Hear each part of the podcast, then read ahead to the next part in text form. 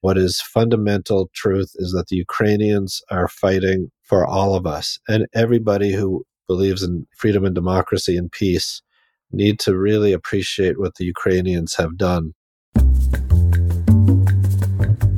Welcome to Global Dispatches, a podcast for the foreign policy and global development communities and anyone who wants a deeper understanding of what is driving events in the world today.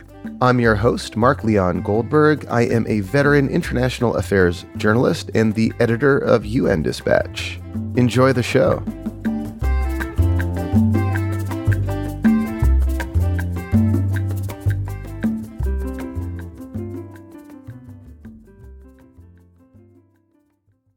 Looking for a trustworthy podcast to bring you unfiltered viewpoints and experiences on global health?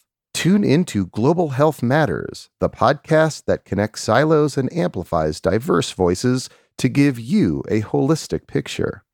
Each month, Dr. Garry Aslanyan from the World Health Organization hosts discussions with guests spanning former ministers of health, award winning journalists and authors, and frontline public health workers.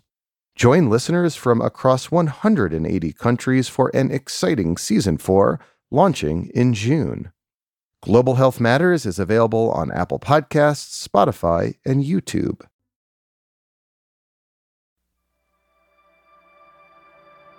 Earlier this month, the United States Senate passed a foreign aid bill that included about $60 billion for Ukraine's defense.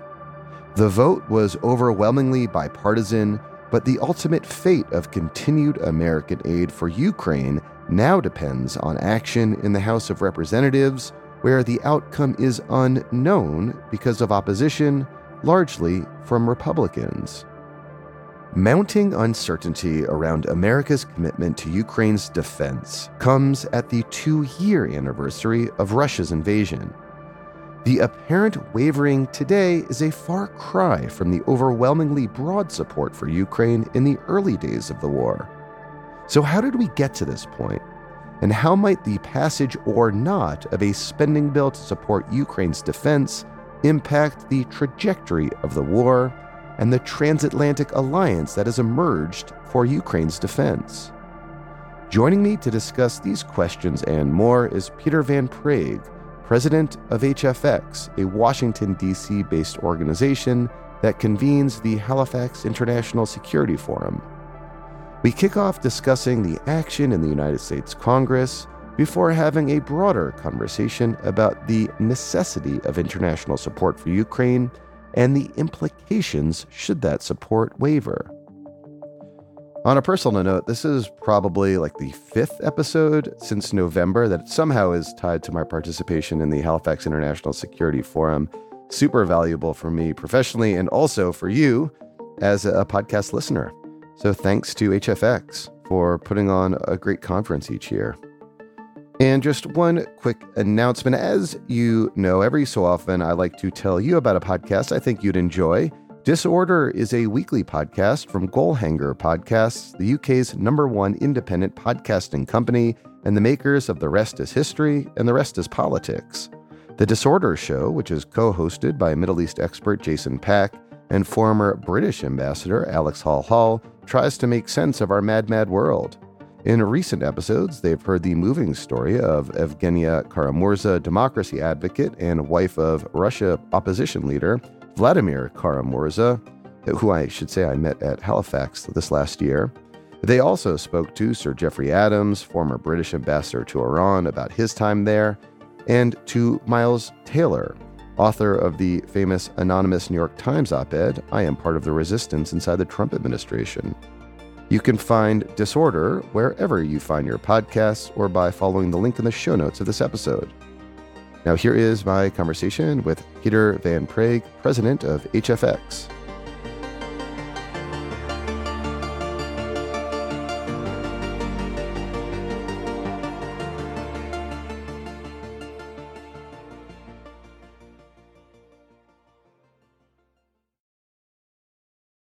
So, Peter, we are speaking not long after the U.S. Senate voted overwhelmingly to advance a foreign aid bill that would provide about $60 billion for Ukraine's defense. The ultimate fate of the bill is unclear because of opposition in the House of Representatives. But what stood out to you about the Senate vote, which was an important first hurdle? I do think that having the Senate vote overwhelmingly in favor of the support is a good sign. Before I sort of give you my interpretation of where we are, I just do think that it's important to emphasize how important getting American support back on track to Ukraine is for American security. I think many of your listeners will understand what I mean by that, but let me just connect the dots just very quickly. Security in the United States, our security in North America, is dependent on the security of a few fundamental things. This has been true since the end of World War II. And this has happened now. It happened in Pearl Harbor and it happened on September 11th. It's very important for young Americans, but also for everybody in Congress to really understand that the United States is secure when our allies are secure. And that is something, whether the United States likes it or not, the world and our allies and democracy and freedom everywhere depends on American leadership. Putin's criminal invasion two years ago this month of Ukraine caught everybody by surprise, even though it, you know we should have known it was coming. I was actually in Kiev the day that the war began. What was that experience? I mean, did it catch you by surprise in Kiev on that day? I flew in the day before the invasion, specifically to signal my organization's support for Ukraine.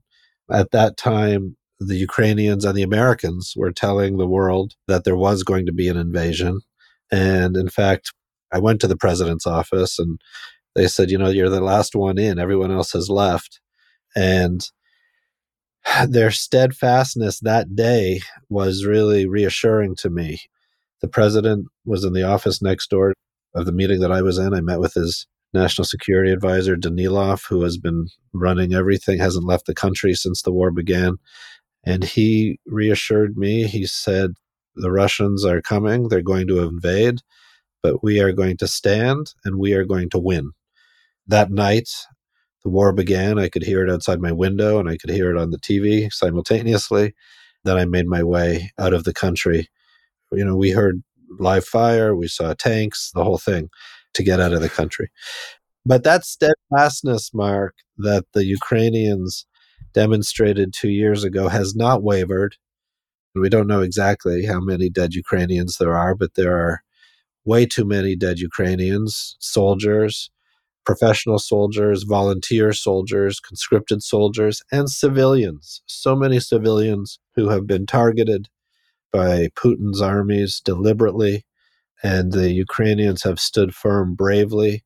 What is fundamental truth is that the Ukrainians are fighting for all of us, and everybody who believes in freedom and democracy and peace need to really appreciate what the Ukrainians have done.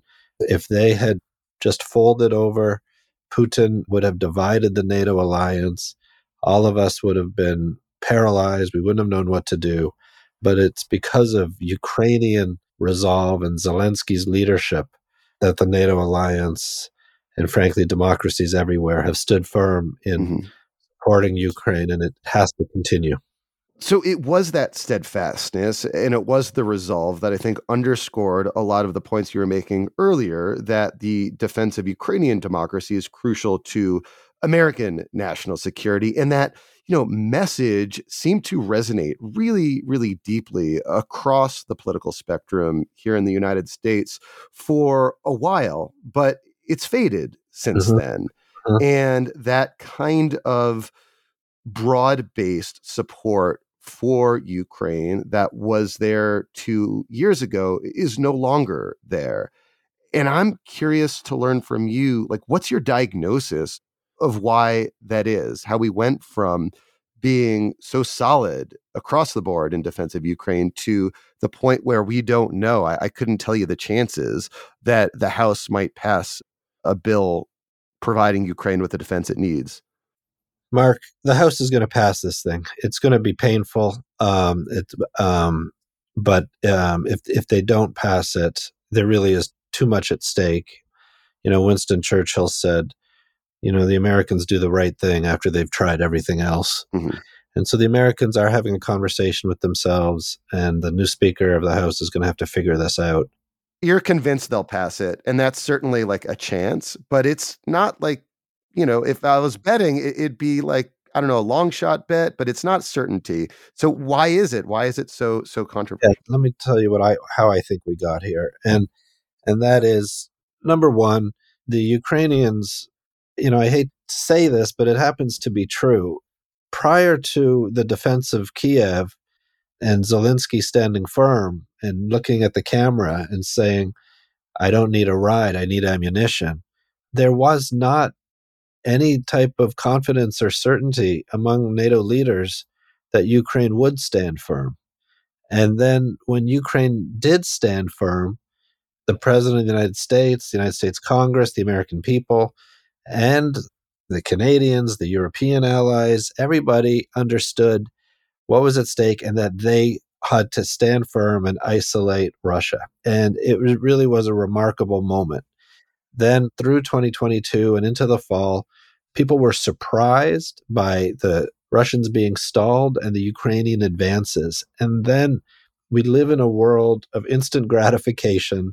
And somehow, somewhere, we understood that it was actually going to be easy for Ukraine to defeat the Russian military. And our patience ran out. There were huge expectations that this counteroffensive that was broadcast in 2023 was going to be overwhelming to the Russians without really taking into account how dug in the Russians had become over the winter last year and how difficult this was really going to be.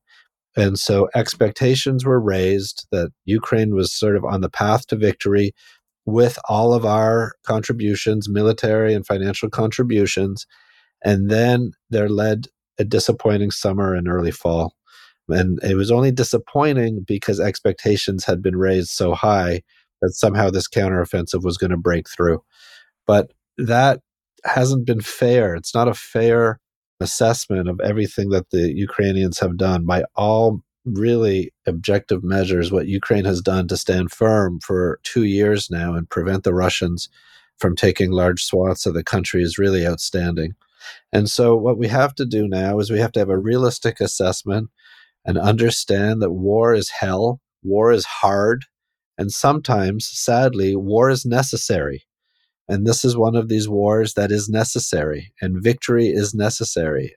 And the United States has been saying, and its allies have been saying, that they will support Ukraine for as long as it takes. Well, here we are. Everything's at stake right now. And the United States has to demonstrate, really has to demonstrate to not only the Ukrainians, but to all of our European allies and, and beyond. We've got to demonstrate to China that the United States is not messing around, that it's a serious country, that it does what it says it's going to do, and that it's going to defend freedom and democracy abroad. I guess I'm struck by your diagnosis that you omitted. Uh, I don't know if it was purposely or not, like internal Republican dynamics, which seem to be yeah. a really important driver of this wavering support. You know, I know that you and the late Senator John McCain were close friends, and yeah. you look at someone like Lindsey Graham, who at one point, Lindsey Graham and John McCain were like two peas of an ideological pod, but now, you know, just yesterday, uh, Lindsey Graham voted against this bill. Yeah. And it seems that like the momentum in terms of internal Republican dynamics is not on the side of supporting Ukraine. I'm happy to talk about this, and I'm not shying away from it. Lindsey Graham's vote was a disgrace. Marco Rubio's vote was a disgrace, and other Republicans. But these Republicans are legislators who have said that they stand for freedom and democracy and for American leadership in the world. And so the point that I was making with Ukraine not being successful in its counteroffensive is then I think, Mark, what opened up the possibility for debate inside the United States and specifically inside the Republican Party. And Donald Trump, who's the Republican candidate for president, in all, you know, he, he's going to be the candidate. As Ukraine was being successful pushing back Russia, it was politically difficult, if not impossible, to criticize Ukraine. Once Ukraine appeared that Ukraine slowed down, then Mr. Trump could then take advantage of that position and make it more politically palatable to undercut the Ukrainians altogether. And then that is then, as you're suggesting, in turn, what has led now to some Republicans to just take their spine out of their body and leave it on the floor. I do have to point out that the Republican leader in the Senate, Senator McConnell, is the one who drove this forward and ensured that it got the votes that it needed and not just Democratic votes. I wanted to turn to the political dynamics in Europe regarding Ukraine aid. You know, I know you're an observer and, and a participant in European diplomacy. And it was just earlier this month that the EU was able to agree to a 50 euro package for Ukraine. What did it take to reach that deal? Well, there's near unanimity. I mean, look, he, and just to go back, you know, as I'm painting a picture in the United States and also in Europe, I disagree with the votes that some Republicans made. But of course, you know, United States is a democracy and all of their votes have they've got to take into account, you know, what's most important for their constituents and their states and whatnot. I do think that understanding America's leadership role in the world and trying to convince and explain America's leadership role to the citizens of South Carolina, to the citizens of Florida, is something that, for example, Senator McCain always tried to do, who was from Arizona. And I think that we are missing Senator McCain's voice right now because he really could connect the world to America. And that's something that that others really haven't been able to do since we've lost Senator McCain. But the same is true in Europe, except for the fact that the Europeans are closer to the action. And so it is with near unanimity that Europe supports increased contributions to Ukraine. Hungary, Prime Minister Orban slowed this down and I don't want to guess into you know just how close Orban is to the Kremlin, and there's you know there's speculation about this, that, and the other. But Hungary is a member of the European Union, and it is a country. It's got less than 10 million people, and I think that you know, as is done in politics, I think that Hungary was taken into a back room and read the riot act and explained you know some of the tools that could be implemented against hungary should it not fall in line? And Hungary then fell in line. From my understanding of it, I don't think any any new promises were made to Hungary. I just think that that it was explained to Hungary what the expectations were, and it was done in a more straightforward way than it had been previously. Yeah, I mean, it's just interesting to me that when you look at right wing nationalism in Europe, whether it's like Maloney in Italy or Orban, Meloni's been good. Well, that's my question. You know, like Orban reluctantly agreed. Maloney has been, you know, out front and was, by most accounts, the one who successfully convinced Orban to agree to this package. Yet, you know, their counterparts here in the United States, the kind of MAGA Republicans, are not that committed to Ukraine. And that dichotomy uh, I find interesting.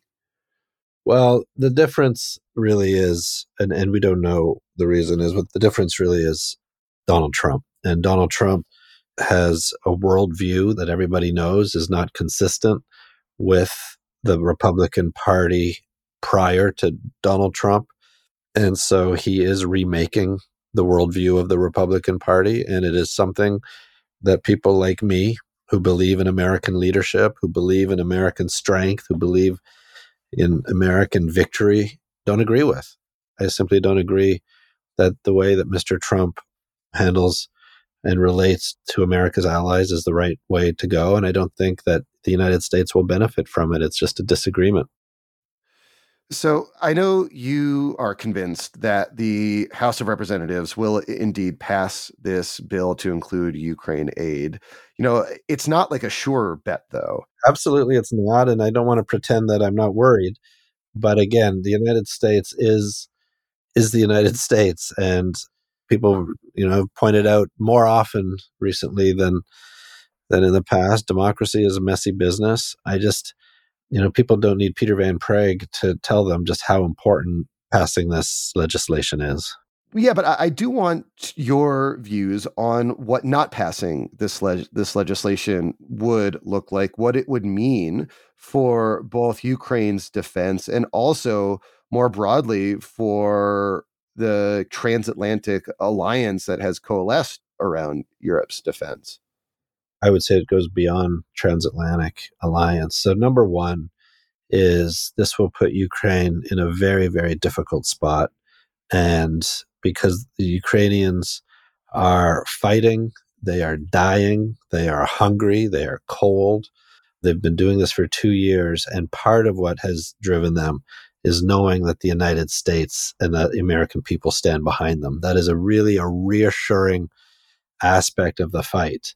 And that is something that is really important to everybody. Everybody who believes in freedom all around the world looks to the United States as its model and as the strength behind it. And and so it's going to be a tragedy for the Ukrainian people. But the Ukrainian people, as they've already shown, and there was no guarantee of what the United States was going to do when they stood firm in February 2022, the Ukrainian people are not going to wave a white flag and surrender. The, the Ukrainians are going to be fighting with every last bullet. They'll be fighting with sticks. They'll make their own ammunition. They'll make their own bombs. And this will turn into a very bloody and violent conflict. Essentially, you know, the Ukrainians have already essentially destroyed the entire Russian military. I mean, this has been the best deal that the United States military has had since, frankly, the American Revolution. That our ally, Ukraine, without a, a single American casualty, has essentially taken out the military of one of our main adversaries. And so this is an incredible investment for Americans, and the Ukrainians have done an incredible job saving all of us.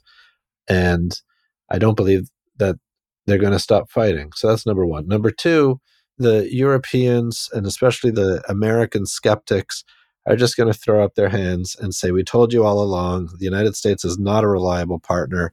We're in this alone. And we're going to see a split with those Europeans who are going to be committed to freedom and democracy and those Europeans who are not. And there's going to be a battle then for the loyalty of some European countries between Russia and between China. And then those very United States senators who didn't support this bill because of issues related to Ukraine have to be aware of the message this sends to China. And this essentially tells China that the United States are not going to defend its allies for the long haul, that the Americans will be in it for show. And then when things get tough, they're going to pack up and go home with their tail between their legs. And that's really a message of retreat. And that is what Donald Trump wants to demonstrate to the world. You know, uh, Donald Trump foreign policy is essentially admitting that the Americans don't have the courage to stay in the fight. Peter, we'll have to leave it there. Thank you so much for your time. Mark, I really enjoyed the conversation. Thank you.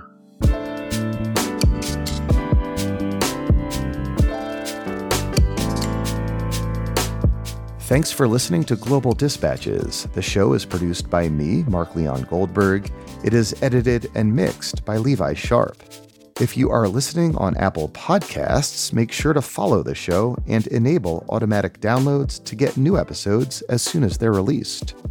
On Spotify, tap the bell icon to get a notification when we publish new episodes. And of course, please visit globaldispatches.org to get on our free mailing list, get in touch with me, and access our full archive. Thank you.